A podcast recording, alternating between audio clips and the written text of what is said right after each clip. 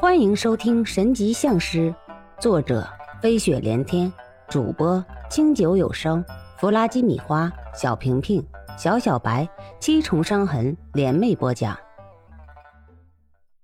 侯爷要看的人叫季载鹏，是狼口季家的大族长。虽然已经解放多年，一直讲究解放思想，废除封建思想观念，但是在这里，那些都不是理由。他们该做什么就继续做什么。季载鹏看到侯爷到来，很是高兴，以此抱拳见礼。当季载鹏看到石小天的时候，神情不免一愣。石小天回以微笑，季载鹏马上察觉到自己的失礼，一笑，不再盯着石小天看。此刻，季茂彤已经准备好酒菜，就等几个人过去喝酒呢。农村人朴实好客。有亲戚串门来，肯定是少不了酒的。酒桌上只有石小天、侯爷、季载鹏和季茂同父子。石小天倒也机灵，酒桌上频频敬酒，让季家爷俩很是喜欢这个孩子。酒过三巡，菜过五味，季载鹏还是先开口了。他端着酒杯跟侯爷共饮了一杯后，问道：“今天来？”不会是只为了介绍这个孩子给我认识吧？这话怎么说的？这孩子第一次来沧州府，我要是不带他来见见你，他这沧州府当真是白来了不是？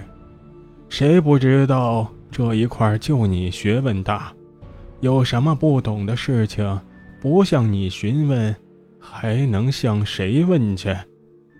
侯爷打着哈哈，自己又干了一杯。少给我灌迷魂汤，我可没喝多。你是有心要这孩子？就在这个时候，季载鹏的话还没有说完，突然事情发生了。大队部的大喇叭瓮声瓮气的喊着：“季茂彤，季茂彤，听到以后马上来大队接电话啊，有急事儿，快点来啊！”这个东西可是乡下的一个特色。因为那个时节，不是每家每户都有电话。那年代刚刚解决温饱问题的人们，哪里有心情弄这个东西？茂童，你去看看到底怎么了？这个时候有什么人会打电话找你？还是有急事儿？别耽搁了。侯爷倒是快言快语，季载鹏也示意他快去，所以季茂童也没客气。转身就离开了。石小天倒是意味深长的看了一眼侯爷。石小天的目光在侯爷脸上扫过的时候，侯爷的眉毛竟然动了一下。小娃娃，你看我做什么？难道你的意思是这个电话跟我有关？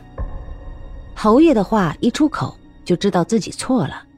这个电话不仅跟自己有关系，还很有关系，因为早上石小天已经跟他说过了。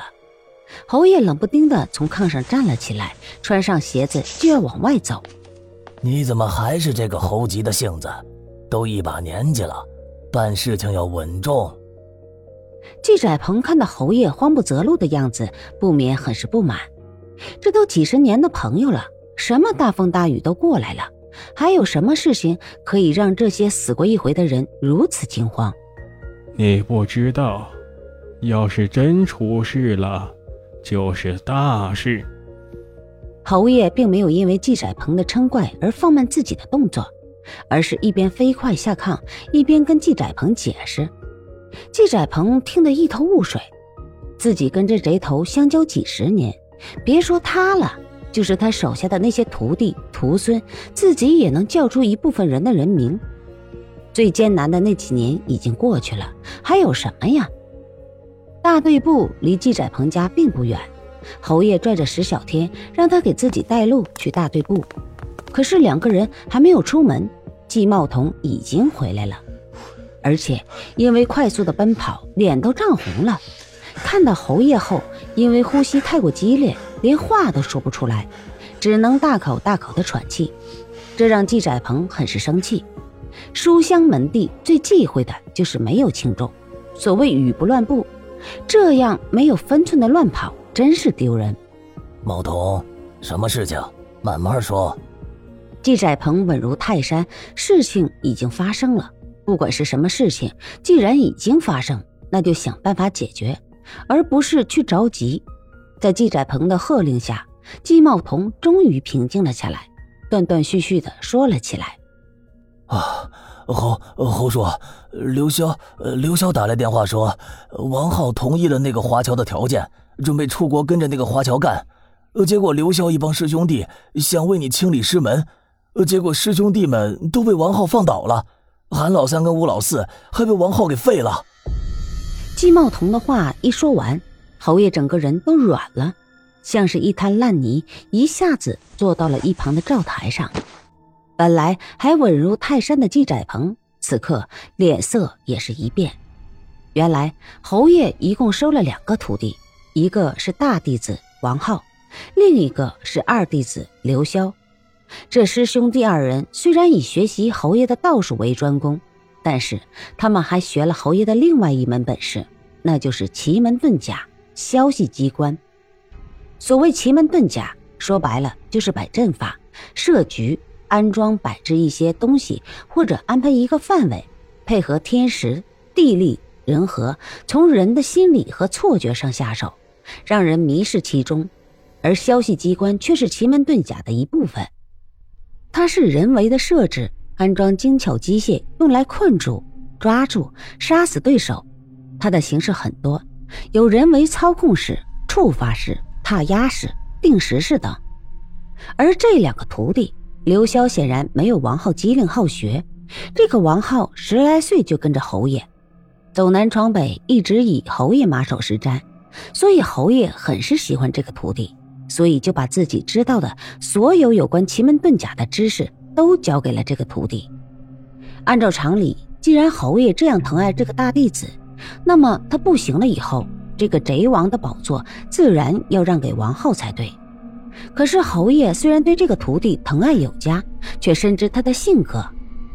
王浩是一个野心勃勃的人，侯爷知道，万一有一天这个贼王的宝座落到他的手里。那将会是一个什么样的场面？好在侯爷还有一个徒弟，那就是刘潇。他为人跟侯爷还是比较相像的，有原则。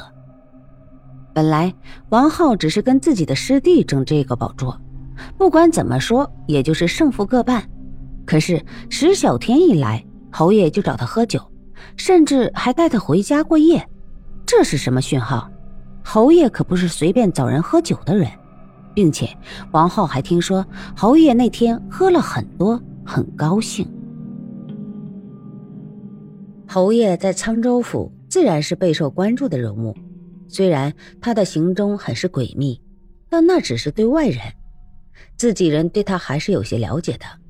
所以在侯爷带着石小天回家，第二天又带着他去狼口，这个事儿是根本瞒不住的。季窄鹏在沧州府那是博学大儒类人物，虽然经过这几十年的熏陶，已经没人再去关注旧时候的文化，但在某些人的眼里，这些人还是高高在上的。尤其是在侯爷的两个弟子眼中，自然知道季窄鹏代表着什么，因为侯爷所学的奇门遁甲、消息机关都是跟季窄鹏学的。本来是胜负各半。可是，自从石小天出现的那一刻起，也就表明他们失去了资格。他们作为弟子，侯爷都不曾带他们去见过季寨鹏。他们不是没有想过直接去找季寨鹏，但是没有侯爷的点头或者季寨鹏的认可，季寨鹏是谁也不会教的。就在石小天出现的前几天，有一个华侨准备雇佣侯爷，想让侯爷去帮他。但是侯爷给回绝了，原因很简单，因为侯爷只会生活在自己的土地上。侯爷坚定的态度并没有让华侨死心，而是让他把目光放在了侯爷的两个徒弟身上。刘潇一口回绝，但是王浩却没有，所以侯爷也就格外伤心，让人盯着华侨的动向，因为。他不准自己教出来的徒弟用他传授的本事来回过头来伤害国人。王浩本来就城府极深，由于石小天的出现，让他觉得自己已经无路可走了，所以选择跟华侨远走他乡。拦住他，一定不要让他离开沧州府地界。这小子的本事我知道，他要是真的不走正道的话，那将会是好大一批人遭殃啊！本集播放完毕，欢迎继续收听，点赞、评论、订阅、分享。